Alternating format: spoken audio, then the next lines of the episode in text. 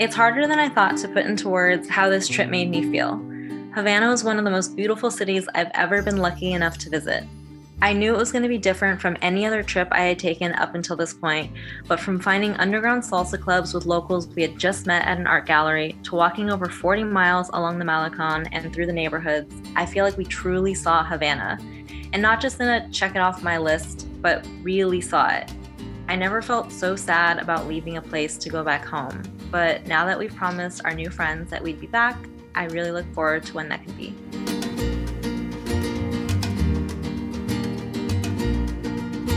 Welcome to the Roaming the Earth podcast. I am your host, Drea Castro, and today I am here with Alexys. Alexys is a 27 year old Los Angeles native who's gotten really good at traveling on a budget loves going outside of her comfort zone to experience new cultures, and says yes to any new type of food abroad. Within a six year period, she had ventured to 50 countries while going to school and then later working full time. She started her Instagram page and blog because she wanted to provide honest destination tips to show just how affordable travel can be and help others to spend less time behind the computer screen trip planning and more time out exploring. Thank you so much for being here. Thank you so much for having me. Okay.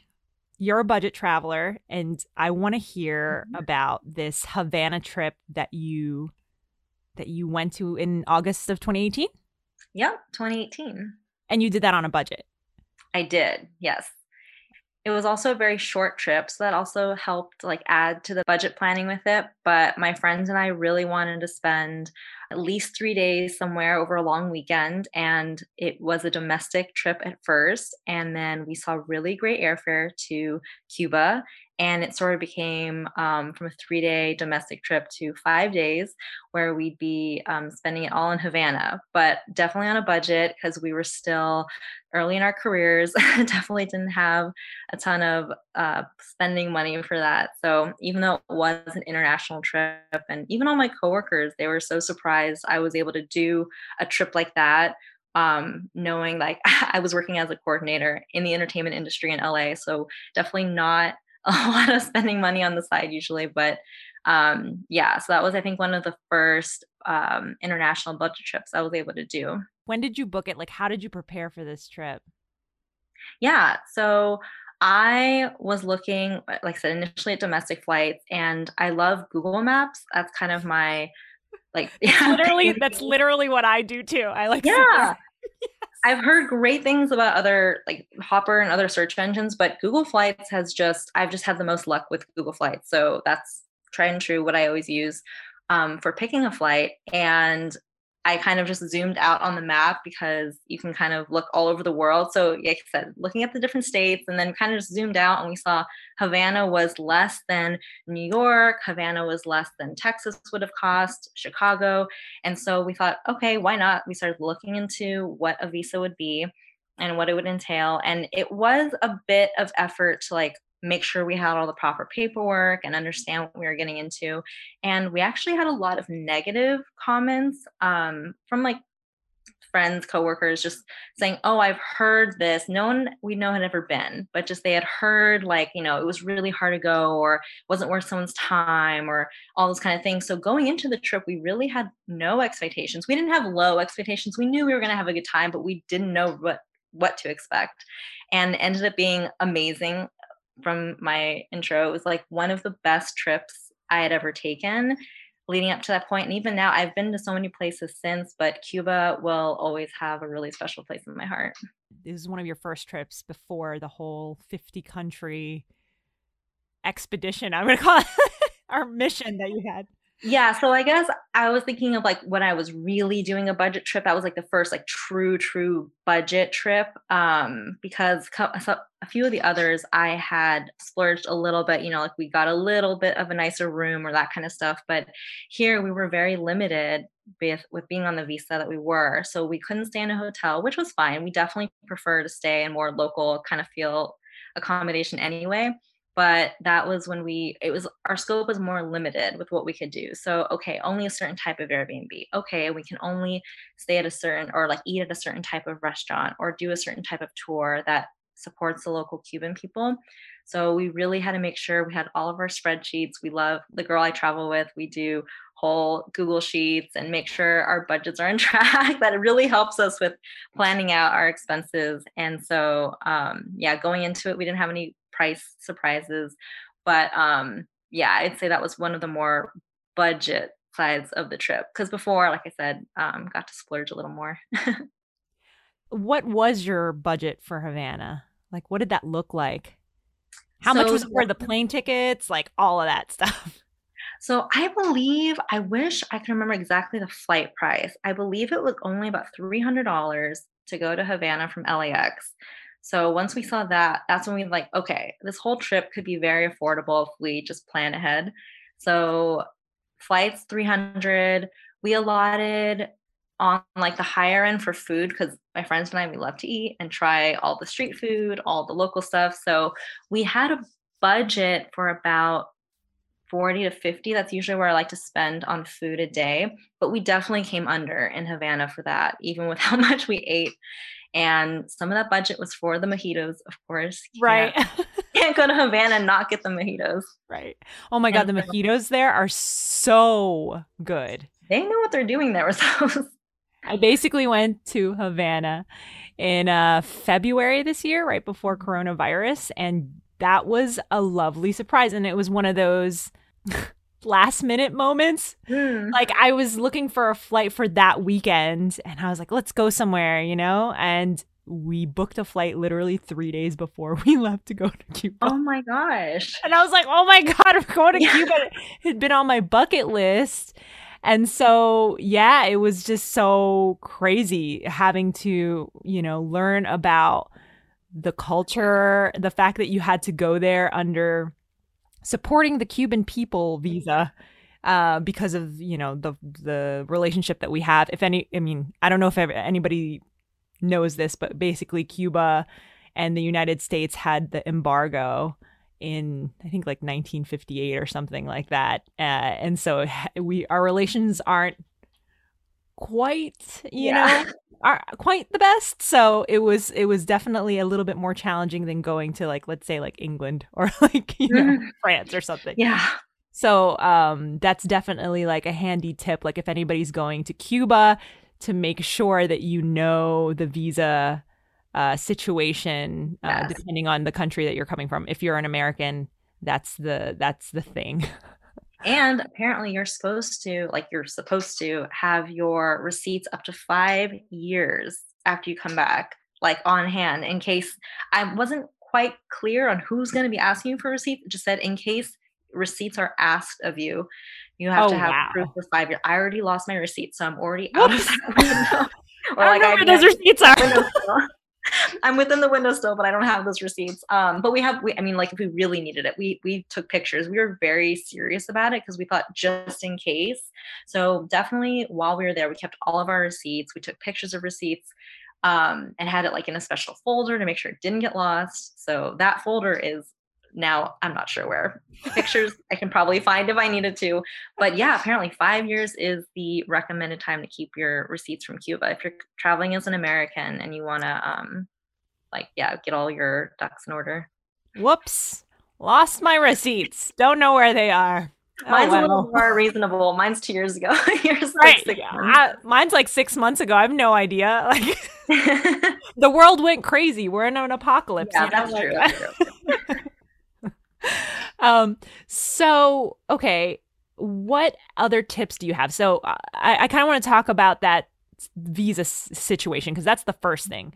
Um, I got my I got my tickets for the airplane tickets for like around 200 300 dollars and then that was mm-hmm. the next thing that you had to do you had to like prepare um, and that was a surprising thing like oh shoot like we can't just go there like oh, we have to do this visa situation mm-hmm. so what was that for you how did you find that out and how do you prepare as an American? Uh, yeah, lots of research, definitely lots of ahead of time planning. Any article I found, so especially if I'm traveling with someone else and I find eh, some information that would be useful for our trip, we had like a shared Google Doc. So I would put that in there. And if she had found anything, we so we kind of started combining resources and realized it was it was a process, but it was luckily easier than we were anticipating. We were anticipating, you know, worst case scenario would be months and months, but um, we found out that even at the airport, you're allowed to get like a certain part of the visa, I believe. I'm not sure how it was for you. I'm trying to remember.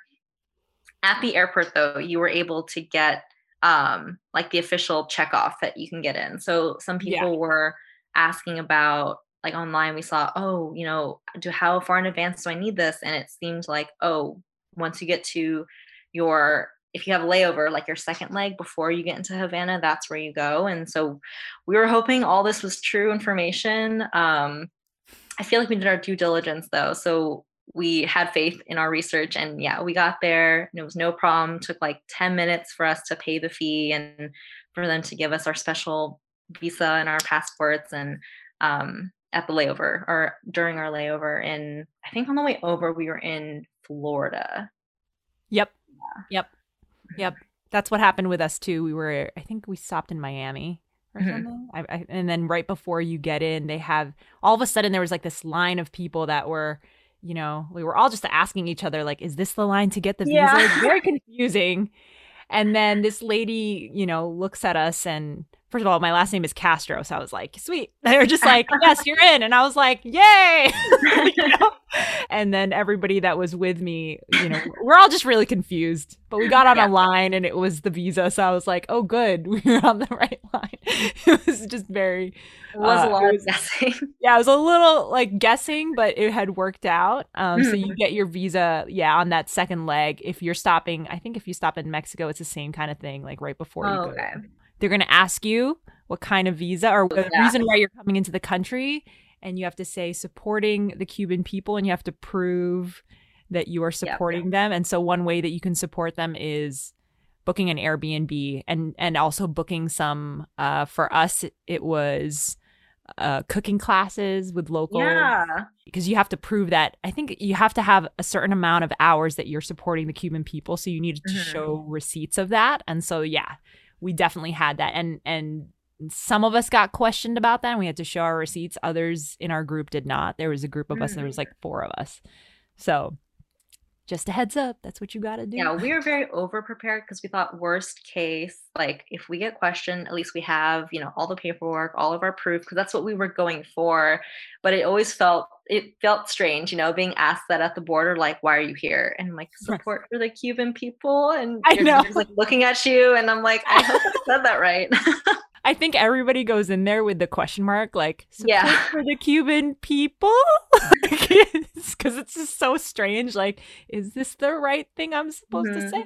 It's very weird, um, but it worked, and you know, like it was a good, it's a good time. What did you do? Anything else? Like, did you have to book any cooking classes or any of that? We decided to do a convertible tour. That was also the top of our list and we found a really great one. I remember his name was Alan, and he gave us the best city tour. And not just like a, oh, I'm, you know, you hired me for the day, I'm gonna be nice to you. He was like genuinely one of like the most good natured people like we had ever really met, like on a trip from like and really getting to know someone and at one point our tour was done but he had all these food recommendations for us and he was saying oh i don't have anyone later in the day like to drive around like i can pick you guys up after dinner to take you guys back if you want because they had picked us up and it didn't include a ride back home and right. it was just like genuinely just so nice and he's like yeah i can hang around like i have a couple errands i need to do i can drive you guys back to the airbnb later so yeah, it was like it was a really informative day with all the history we learned, but it was also really nice, like really get to know a local. He ended up feeling like one of our friends by the end of the day, like with how real he got with a lot of the talk. Like he talked about his personal life and his family, and we were telling him about, you know, our family back home. And he was talking about his dream to come to Miami one day. He had never been outside of Cuba, but that was like his dream. And it was just, yeah, it was it was really nice. Uh, it's so interesting because I completely agree with all of the locals there. I think I told you before our interview some of the experiences that I had, but every single one of those locals, I had I had first of all, I had locals that came up to me, you know, asking for money or giving us tours and then being like, "Hey, help me out," you know, and and we would say no or we would say yes depending on which day it was. you know, like in the very beginning, we're like, "All right, here, like we'll help yeah, you out. Thanks for the bring- yeah, like thanks for bringing us this random bar that you know I don't know. Like they're they were very very helpful. And then at the end of it, it was the same thing where well we we're running out of money because you have to come to Cuba with that. That's another really really great tip you have to come to Cuba with cash and mm. it has to be exchanged in Cuban money because there's, you know, it's difficult to change your money there. So we changed it at the airport. But yeah, we were running out of money. So at the end, you know, we would say no to people because we needed the money to get home or f- for the rest of our time there. And they were still cool with us. They were still, it still felt like they were friends. Mm. It was mm-hmm. just, it was a very interesting experience uh, as far as like the locals. so about that with the money, we totally knew that too going in, and we had even tried ex- exchanging some money at the bank there, and it was like an hour wait in line, and we were thinking, yes. wow, like we're glad we didn't need to do that too often, but we were telling our struggles with how long the bank took to Alan, the tour guide we had, and he was saying, oh, like the American dollar is so like king here. He's like, if you have, if you, so we were told to, you know, try converting it to the Cuban dollar. It's like, if you have US dollars, anyone will accept that. He said, if you, I don't remember the conversion right now, but he was saying as long as it's similar to what they're asking for to the Cuban dollar, like they will accept it. Like they love the US dollar there. At least when I went there in 2018, he was telling us that. So we're like, oh, okay. So we had already, that was near the end of our trip though so we already you know did the exchange rate and everything and didn't need any more cash but he was saying that as a tip if we ever came back. Wow that's interesting. Yeah we i don't think we ever used our dollar. We exchanged it at the airport just to mm-hmm. make sure yeah, uh, yeah, before we even like left the airport because i heard that whole bank situation. Yeah. the long lines to exchange your money. It's not like you could just go to a uh, an exchange place. They don't have them. Yeah. So, yeah, and I didn't know that about the dollar, but I was also I'm always like kind of like yeah, so I wish I could test it out because I'm right. not 100 percent sure, but that's that's what he was saying. So I was like, okay, I'll, I'll, believe that. But also, I guess talking about budget tips and everything, um, have you heard of the Charles Schwab debit card? No. It's like my favorite card now as an American like going internationally because there are no foreign transaction fees, like no um, ATM fees, nothing gets incurred. There's no annual fee, and it sounds too good to be true. I even like chatted with this Charles Schwab representative. I was like, okay, you're telling me it's a free account to open, like no no credit check gets happened, so you don't get docked, you know, in your score or anything like that. Like what's the downside? And he's like, there really isn't one. They hope you eventually become like um, a Charles Schwab investment. What's the term? Like basically a person that does invest like in their portfolios and whatnot. So I think that's what they hope for. But so I've had this card for a while now. My friend told me about this right after I came back from Cuba. So I wish I had it with me because apparently it's supposed to work on any ATM if there's a fee that gets incurred, it's automatically reimbursed back to you. Whoa, that's awesome. Yeah. And it comes out like in the currency of that country you're in. So you don't have to worry about an exchange rate. Like all the fees are covered. And yeah, so internationally, definitely in Europe, I know it's totally it, that's the way it works um, in Asia. But Havana, I wish I had it while I was there because I would have loved to be able to see if it worked even on their ATMs. Because you know the money situation there is so right. specific with how to get cash out. Um, so I wish I had that. But whenever I go back to Cuba, I'll have my Charles Schwab debit card and I'm going to test it out. That's awesome. I didn't know that. I have a travel card uh, that mm-hmm. I really, really love. Like and a credit card?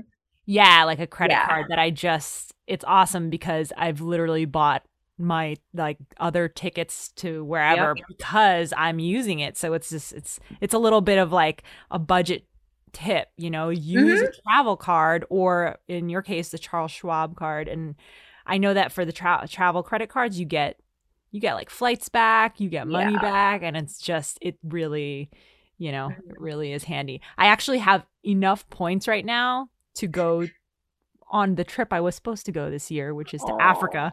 I was supposed to go to like Kenya yeah. and Tanzania, and that was my goal this year. Like I was really focused on it, and then everything happened, and I wasn't able to to book it, alas. but right. those points you must have a lot for those kind of flights i mean but the the travel credit cards they do they give you so many perks and the charles schwab is a debit card so that's like the card i like using for atm withdrawals but right, yes, right, i right, definitely right. agree in getting a travel credit card because the amount of points i've racked up i don't think i've paid out of pocket I don't, yeah, I don't think I paid out of pocket for flights in like the last two, two and a half years. It's all been with points, just because. Whoa. I mean, you're you know you're buying groceries, you're paying your rent, like you're doing things with your credit right. card already. Converting it to points, that's like the way to do it. Yep, yep, and that that's that's pretty much how I've been doing it for the past few years. It's so mm-hmm. so helpful. So, anyways. You've been to 50 countries. Can you tell me why you started traveling? Like, why are you so passionate about this? When did you start kind of ticking off those countries? Yeah, so I would say all that really didn't happen until, like you said earlier, the last six years.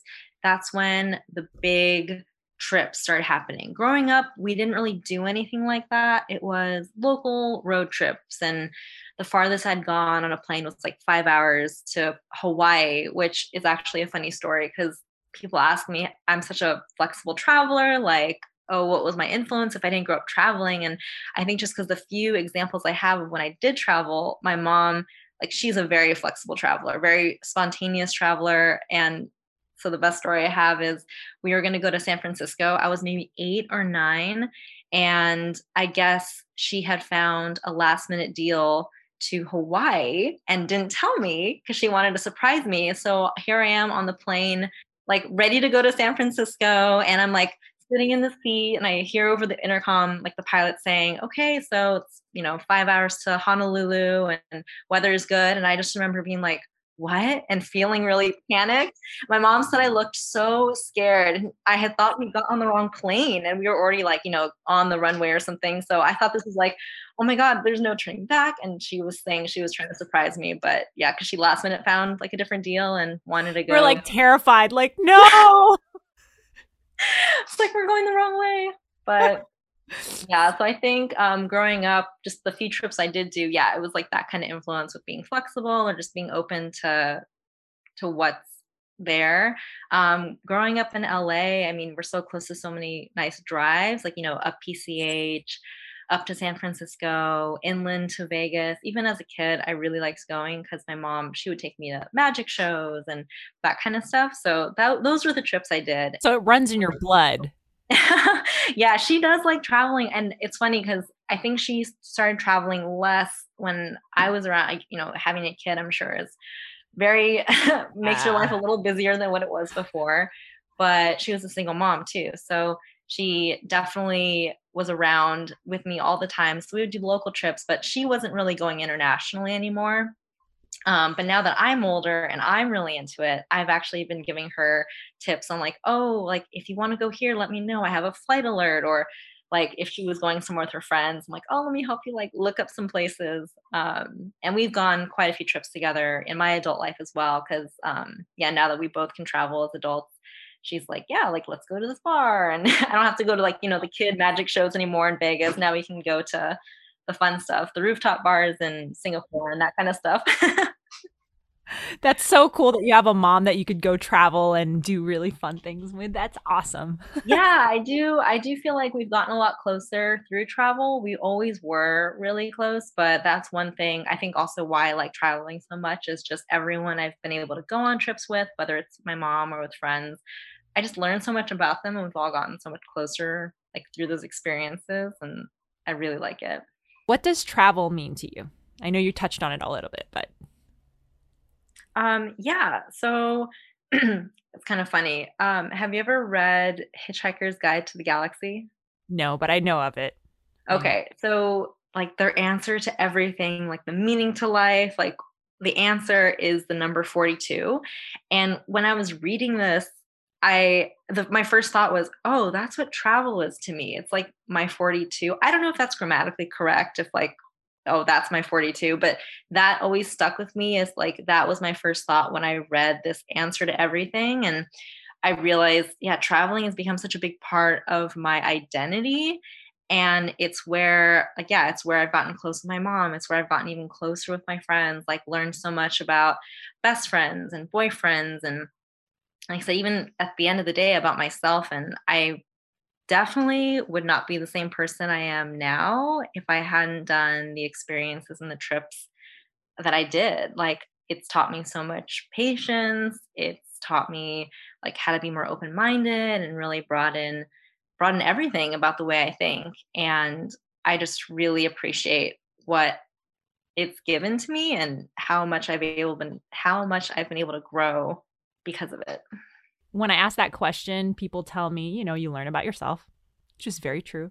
But I've never actually heard that answer of I learn about the people I travel with because man, you learn if you are compatible to travel with this person or if this person is you part of supposed to be part of your tribe you learn it pretty fast yeah. uh, because you know it's uh you just you just learn more about it's like living with somebody because you are kind of you know mm-hmm. yeah nonstop like everything you guys do is together like from the moment you wake up to the moment you go to bed. I mean I'm, I'm sure you can have some you know hours apart but for the most part you guys are planning everything together. You have to be on the same flight. It's like and that work of planning that trip together yep. like with friends significant others that's definitely shown me a lot and i luckily have not had issues with my friends. Like i said they're all pretty they're all pretty relaxed with planning as well. But I I have heard horror stories from friends of friends who they've tried to plan with someone and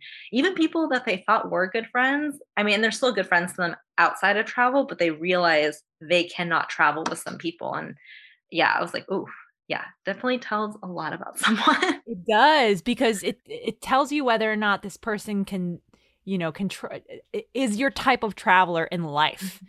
You know, like can this person deal the way you deal with this situation? Because yeah. in travel, especially when you go to foreign countries that, you know, that are a little bit more difficult to travel to and isn't as uh, tourist friendly, mm-hmm. it can get difficult. So you yeah. really learn about somebody and how they can deal with that or how stressed they are and how mm-hmm. you're stressed and they do you match like, you know, the the anxiety of yeah. country. Um so yeah, you, you really uh, it's, a, it's a thing. So that's a good answer. When I was in Greece with my best friend and my other college friend, the three of us had gone to a Europe trip together and we had missed one of our flights and none of us were like, oh my God, this is the worst day ever. I mean, it sucked. It definitely sucked because like we missed our flight. And I'm not trying to put blame on the airport, but like the flight attendants told us the wrong I think they did on purpose because they were kind of like laughing about it later when we came back to them saying, You told us to go here, and that's not like there isn't anything to go over there. They're like, Oh, yeah, sorry, check in's closed. Like that's like how they were saying it to us. And we're like, Wait, you sent us somewhere else when we were trying to check in, and now that we're back. So, yeah, so it was already kind of like a weird situation, but none of us were like, Wow, like I never want to travel again, or wow, like, you know, that kind of thing. We all were like, well, what are we going to do? So we ended up like getting a, ni- a slightly nicer flight, like on a different airline. Did not want to go with that one anymore. And we just like, okay, we're going to travel a little nicer. It was going to be a little more expensive, but we'll go in style, like the hour flight from Athens to Santorini.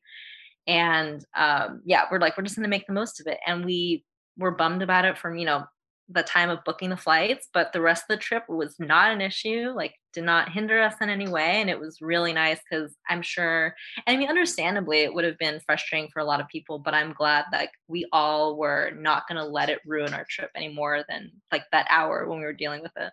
Yeah. I think I would fit along with because I'm all that stuff. It totally will event, especially if you travel a lot, it's gonna happen. Something's yeah, gonna exactly. You know? Something's not gonna go as planned, and I'm definitely leaning towards more of like, uh, oh well, like it's fine. Like yeah, it is what it is. Yeah, yeah. Let's just continue on with our day and not be bummed about this thing because I'm not gonna let it kind of fester. Mm. my energy or like eat up my energy because hey we're still traveling and we're so lucky and so yeah. you know like we're so lucky to be traveling. Most people are just at their job and like here we are. Like who cares if we like miss a flight or you know, something doesn't go as planned or we have to wait a little longer for I don't know, like anything, yeah. like anything that doesn't go as planned, like I'm always like, wait a second, why are we why are we here anyway? Are we here for like a death or are we here for like living the time of our lives? Like who cares? Like it's fine. This is part of the adventure and I love that. Do you have any dangerous or exciting travel stories? So I will start with the dangerous one Ooh, and exciting. I'll end on the exciting one. Okay. um, the dangerous one, yeah, like when you would ask that, the first thing that came to mind would be when I was drugged in Budapest. But what? Yeah. but I guess I should preface that with saying I'm I was okay on the spectrum of how bad that could have gone. It was definitely on the milder side. And all these, you know, same thing with learning experiences with travel. In hindsight, it was not smart that I was okay to show up at one of the bars at so it was a pub crawl. And the drinks were already out when we arrived. And should not have just gone for an open drink, but at the time I was like, okay, I think I think it was the second or third stop by this. And uh, didn't think much of it. And I didn't feel to be honest, I don't really remember that point where I stopped remembering. I just remember not feeling good, but not like in a too much alcohol kind of way, you know? But apparently I was pretty coherent still. But luckily, the people I was with noticed something a little off. And no one was bothering us that night. So I don't think anyone did it with like, m- like, I mean, it was malicious, but not like with intent to do anything. I think it was just someone being a jerk who spiked some of the drinks. Um, but we left, and that was the start of probably the roughest 24 hours of traveling ever because so I'm passed out in the back of this taxi that our friends had taken oh to get back God. to our place. And I guess the taxi driver was trying to rip off like the price, like, oh, even though they had agreed on it, like my friends were explaining the next morning. And he said, Well, if you leave your friend, like referring to me passed out in the back seat, like I'll waive the taxi fare. And they were like, no, obviously, because they're good friends, luckily.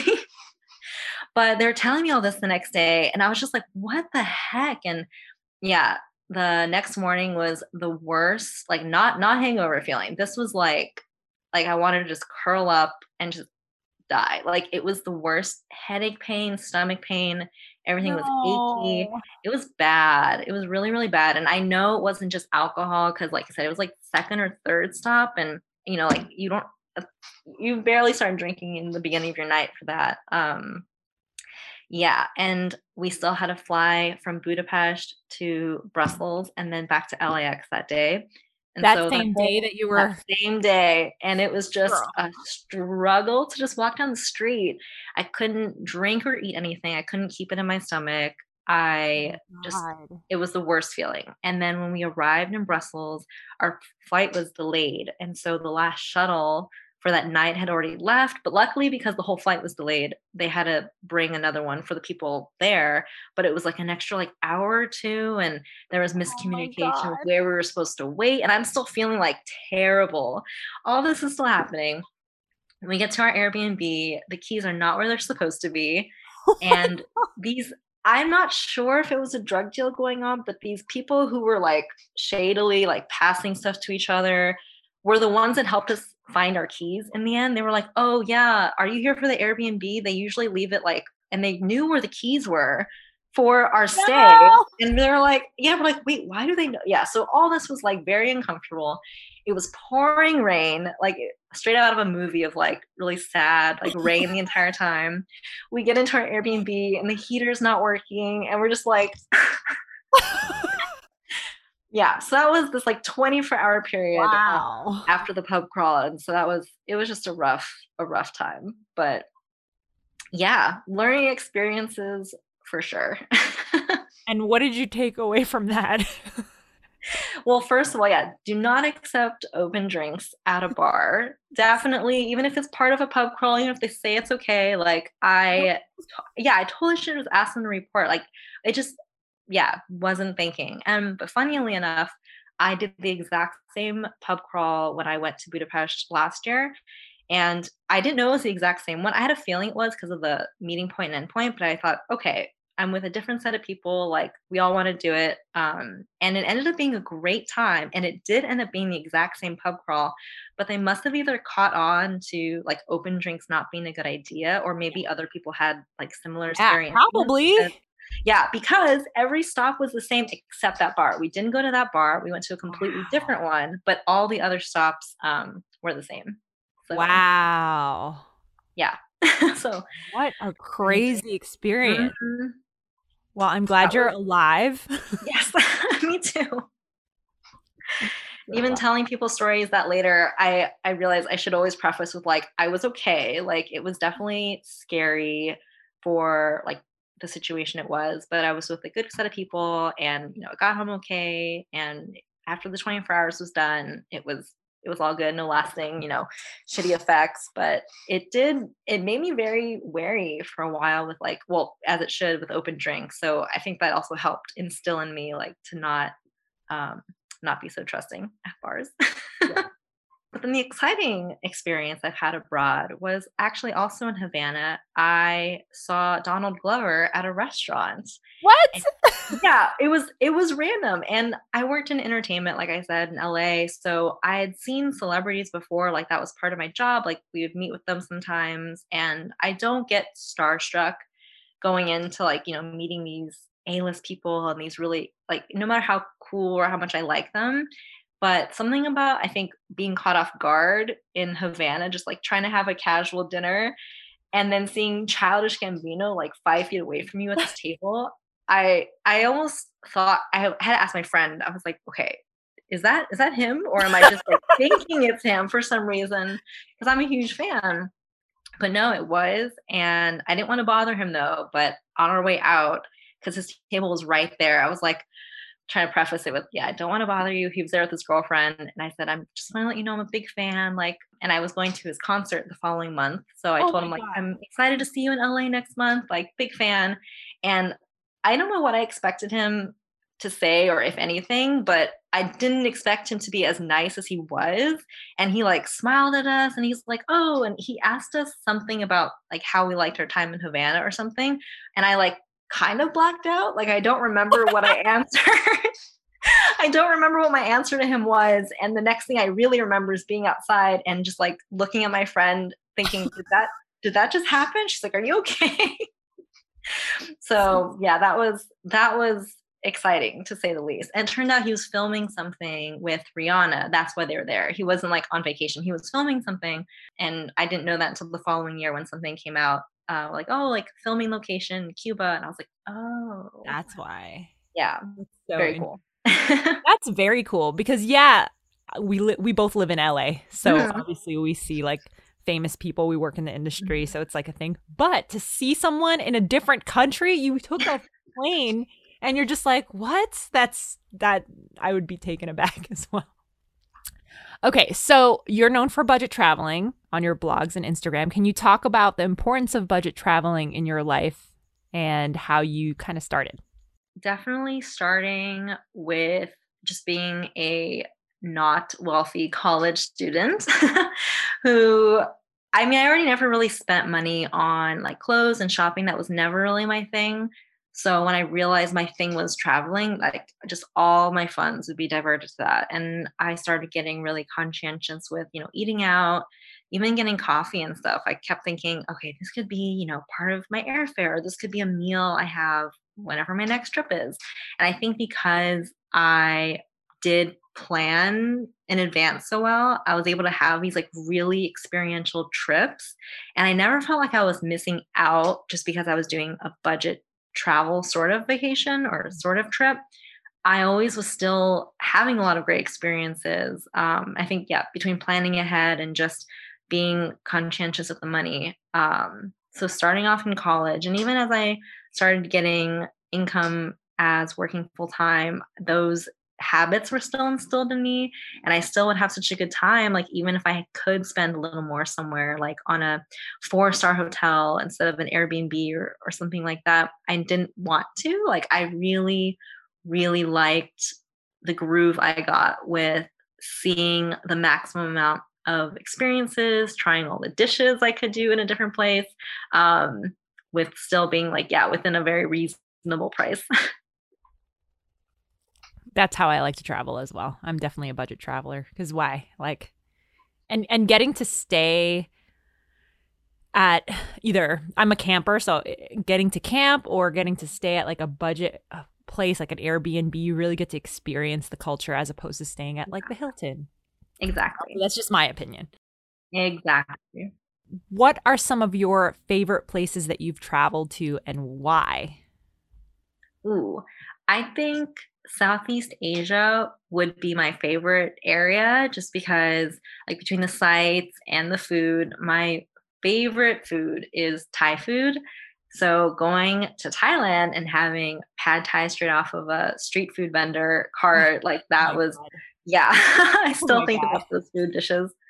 And I actually did a cooking class while I was there. And like learning how to make that kind of stuff and those like flavorful dishes it just added to like like you get to really know like the culture's food like culinary history as they as you do a class there because you know they're explaining the origins of why they use certain spices and whatnot. So i feel like i just learned so much about that area and having been a few times to southeast asia and just every time getting better and better with where to go or how it like how to travel there um, and the sites definitely i think ha long bay in vietnam was one of the most beautiful like natural areas i'd ever seen i you know you see pictures of it but then we got to kayak through those little floating islands and oh my god it was awesome. unreal it was it was unreal and we were on an overcast day too and it was still so beautiful so i can't even imagine like you know on those crystal blue skies and everything, like how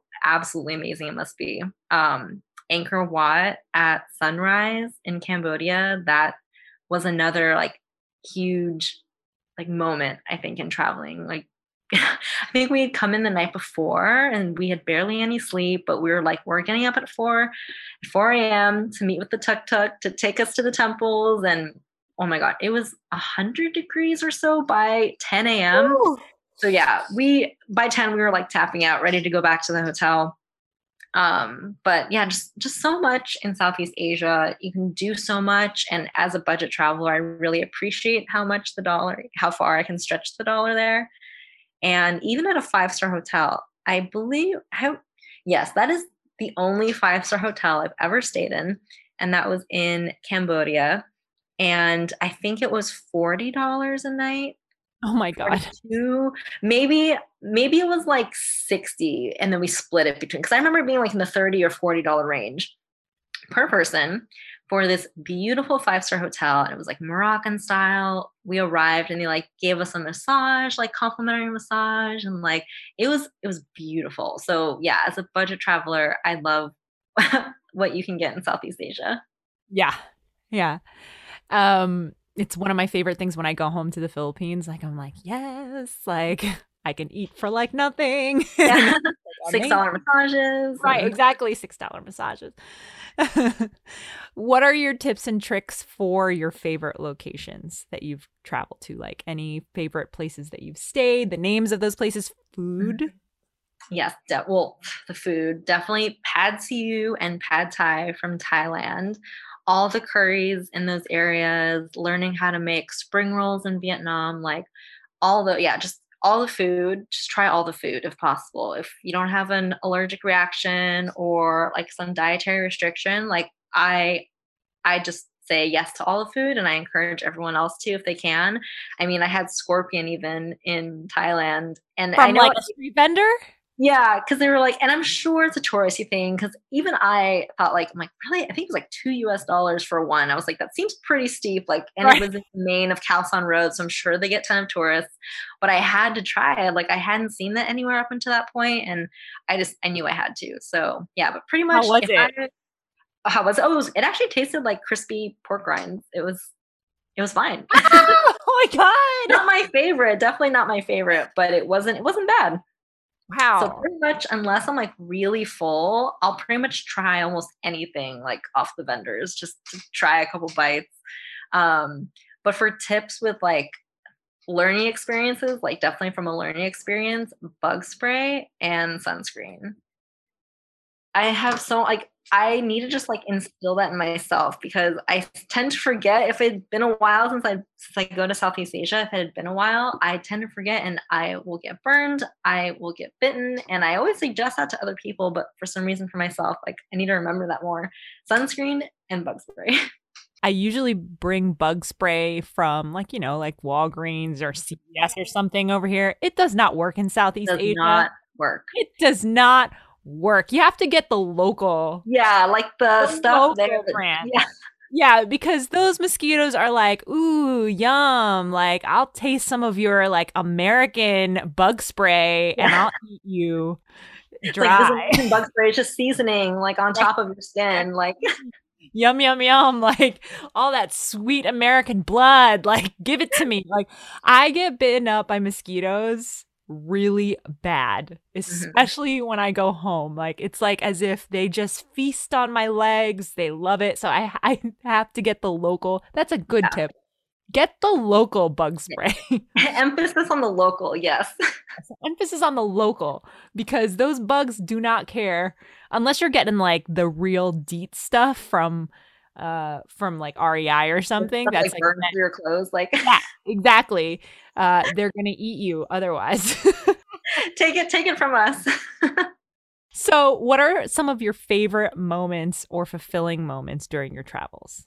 I'm sure you've had many but what is like yeah and it's interesting because that always tends to be a question like from friends or family like what was your favorite moment? you know and i always have to think about like obviously there's so like you said there's so many but I have distinct memories where like whatever's happening, like whatever's going on, like it's so great or for lack of a word for lack of a better word, like incredible in that moment where I literally stop and tell myself to remember it.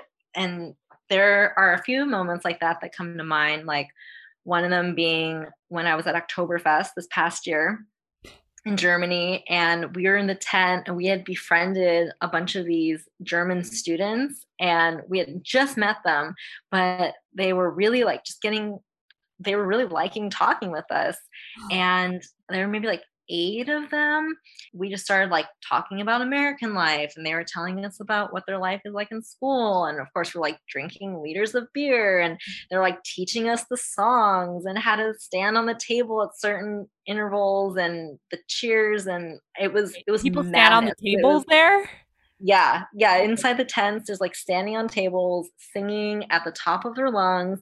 Interesting, like some American songs are a like popular song for them to sing. So we knew some of them, but there are a lot of German ones and they were teaching us the words and it was just it was insane. And like I had to stop. What is like, what is what is the one American song? I'm just so curious. Oh, it was the um Sweet Caroline. Oh, of course. That's a perfect like bar song. yeah, and then um other ones were like oh, I wish I remembered some of the others, but like it would show Spotify actually released how um, on the charts that certain songs spike in Germany when Oktoberfest is happening. Oh my so, god. Yeah, there's like a whole list online. So yeah, some of them we knew. And it was just it was it was great. And it was one of the best days. And I think at the time it was near the end of my two month trip in Europe. And so, you know, just the whole momentum of like the good memories and the good vibes were like in that day as well. But I remember thinking that that was definitely one of the best experiences I've had. Also, probably in Cinque Terre, um, oh. the, we had a really beautiful balcony. Airbnb, like we really scored on this one gorgeous balcony with a cute little table. And during sunset, we had gotten um, pesto, like homemade pesto from down the way and we were just eating that with a loaf of bread for dinner one night and just watching the sunset and like all the oh, colors of yeah of the homes. It was yeah one of those moments where i really i was thinking this is this is a top moment. That's actually on my bucket list. I was hoping to go to italy and go to cinque terre this year um either this year or next year i probably okay. would have made it happen this year uh, but yeah, that was definitely on my list of places to go. I really, really, really would love to go to that specific place in yeah. Italy. Oh my gosh. It was I mean, a lot of Italy is amazing, obviously, but something about Cinque Terre, just the people and also the food, that pesto, like that area is known for some really good pesto. So that was something I was have really to try that. Mm-hmm. Yeah, each destination I I try anytime I find something worth noting, like whether it's a tip or whether it's a really good restaurant, I put it in a little phone note. And so by the end of the trip, yeah, I just have like tons of recommendations. And that's how I started Yes. putting together my destination guides just because I had so many tips and I was always giving them to my friends. And people were messaging me like, oh, I saw you went here. Like, do you have any recs? And so yeah, so I've I have tons of suggestions for Cinque Terre. A little bit back on budget traveling. Can you tell me any tips that you have for anybody who wants to kind of do what you do? Like, how do you go about budget traveling? If they've never traveled before, Mhm. or if they're used to like traveling luxurious and they want to go, I want to try budget traveling. How do you start? How do what do you do? Well, I definitely always suggest starting off with a Google Sheet doc or some sort of way to like mark down each day. And I, it sounds so particular or so like strict on yourself, but it really, I've noticed, at least when I slack on doing the planning day by day and not have to be to the dollar, obviously, but just like a general idea, I definitely go over budget when I am not as strict on myself with marking down what's the average nightly cost, even if I don't have anything booked, like just approximately. Like, you know, you can search up um, average nightly cost for a certain city, and there are usually some pretty good examples, like, oh, if you're using an Airbnb or if you're doing a hotel. Like,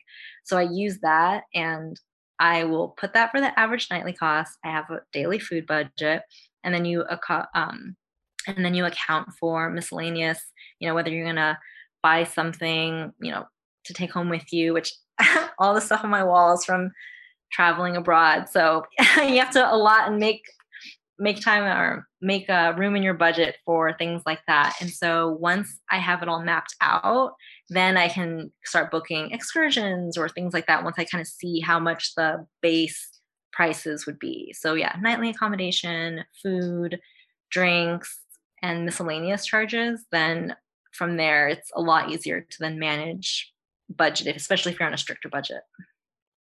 Okay, so so basically Google Sheets, number one thing, and just kind of going trying to plan your day by day, putting your budget on there, making sure that you're, you know, meeting those things and then researching about the lodging, you know, if you're Mhm. on Airbnb or whatever, however way you're gonna do. Okay, great. Well, I mean that that's really, really helpful. There have definitely been times, like I was saying, when I'm not as strict on it and I mentally have like a certain budget in mind and just going through and putting nightly accommodation, I'm like, oh, this is already adding up to a lot more than I was expecting. And so, especially if it's a big difference, you know, like, so I use Airbnb a lot. You can mark or you can set your minimum and maximum for the pricing. So I found like if I am going over budget with what I thought I was going to be for accommodation early on, I'll just like, you know, take a couple notches down, see what I can find for a little less. And, you know, if it saves you 10, 15, 20 dollars a night, uh, you know, on a week trip, that definitely that adds up. So that's why I love the spreadsheet so much. I'm not a numbers person. I'm not super organized with everything in my life, but I love the sum function on Google Sheets or Excel where you can add up like what it's going to look like. So, yeah, I'm all about the transparency and knowing ahead of time what you're getting into. You just talked about all the stuff behind your wall. We're doing this uh, interview through Zoom, and I can see what's behind her wall, which is a flurry of colorful uh, happiness, basically.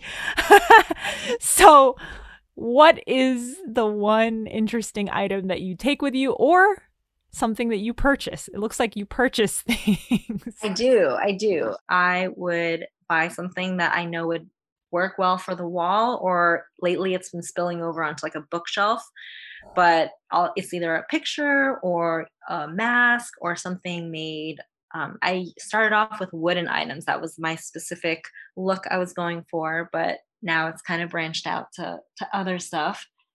But yeah, I just think it adds so much to like add so much to my apartment and since traveling is such a big part of my life mm-hmm. it's really nice like to come home every day and see that on the wall especially with 2020 being the year it's been it always brings me back to those trips. And I have very specific memories tied to each of them, like where I bought it and like what was going on that day. And I do sometimes just like stare at my wall, like looking at all the places and thinking, yeah, like those were really, those were really good trips.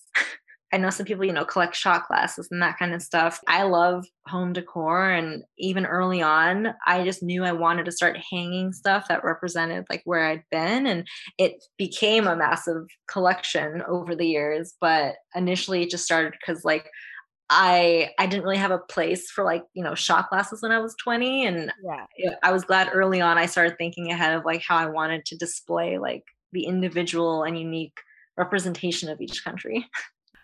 So, next question. We're almost at the end. Is there a piece of life advice that you can give to a younger you? Honestly, probably stay at hostels more. I didn't get to experience that much until I was and I had seen this past like year or so, and I really wish I knew or I, I had the instinct to stay in them before. I didn't have a bad impression of them. I I know there's that horror movie called Hostel. That was never how I pictured it. That wasn't why I never stayed. I just between being with friends all the time or with my mom, it just wasn't a thing I thought of to do with groups. But I I have these last few years um, with friends, and it was so much fun. And I have so many experiences now and memories of you know nights with people you met playing random bar games or like ping pong in the rec room and just things like that where it wouldn't have been the same trip had I been in an Airbnb, even if it's like with the same group of friends I went with, like the people you meet in hostels and those experiences. I should have had so many more years of those memories. And yeah, I wish if I could go back and do one thing different with traveling, it'd be staying in hostels more. Yeah, hostels are fun. Hostels yeah. really, really fun. If I didn't have all my gear now. with me, yeah, if I didn't have all my gear with me, I if I didn't have like camera gear and all that stuff, mm-hmm. you know, I would be mm-hmm. traveling more with hostels because it is fun. You get to meet all these different people and they're mm-hmm. interesting. They're usually very interesting. Yeah, very interesting.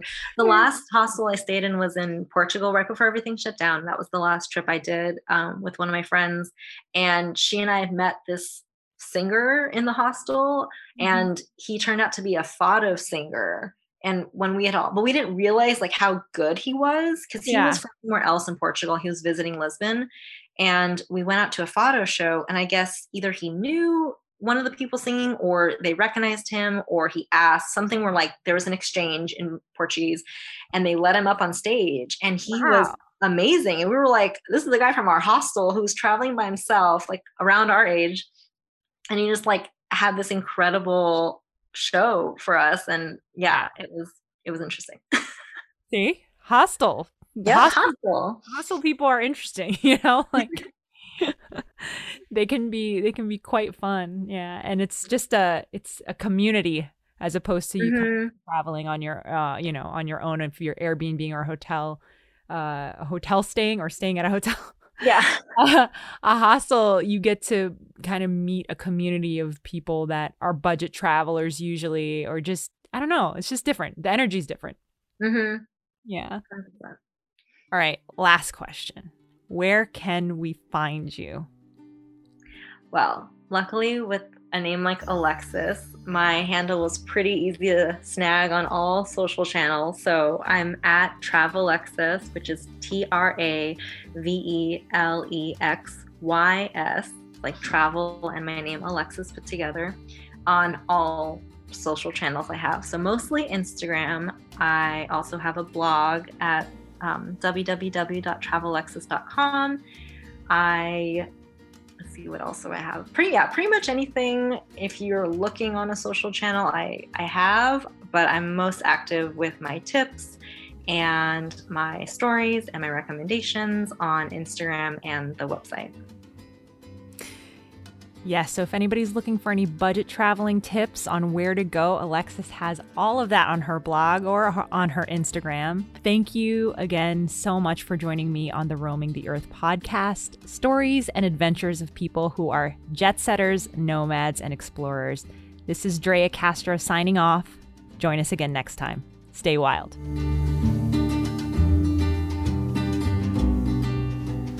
If you're interested in hearing more stories from around the globe, don't forget to subscribe, share it to your friends, and follow me on Instagram on I'm Roaming the Earth